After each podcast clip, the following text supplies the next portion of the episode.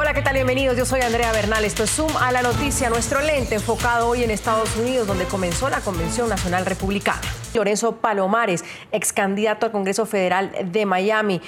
Abogado constitucionalista nos acompaña hoy. Lorenzo, bienvenido. Y Gonzalo Abarca, presentador del Foro Interamericano de la Voz de América, analista político también. Gonzalo, un, placer tenerte.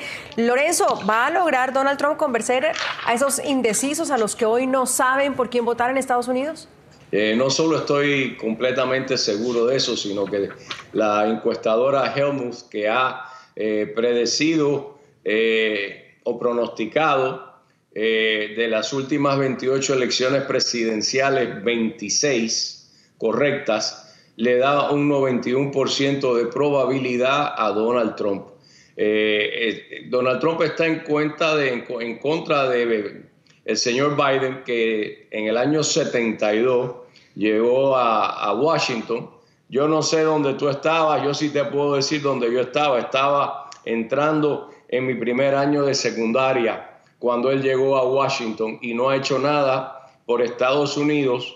Eh, y ahora en el ocaso de su vida no va a hacer nada por Estados Unidos y no va a convencer a nadie. Eh, es como decirle al pueblo americano que Santa Claus va a bajar por la chimenea.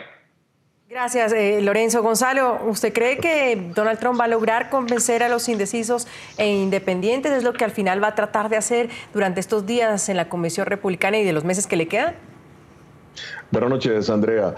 Muy difícil que el presidente logre convencer a este bloque que es importante, es un bloque muy importante que le puede dar la victoria. ¿Por qué? Porque el presidente Trump es una persona, él no tiene eh, grises, él tiene blanco y negro, punto. Y obviamente hay una gran masa, un gran bloque que, como bien lo dicen los indecisos, incluso, incluso los republicanos moderados, están precisamente cuestionando.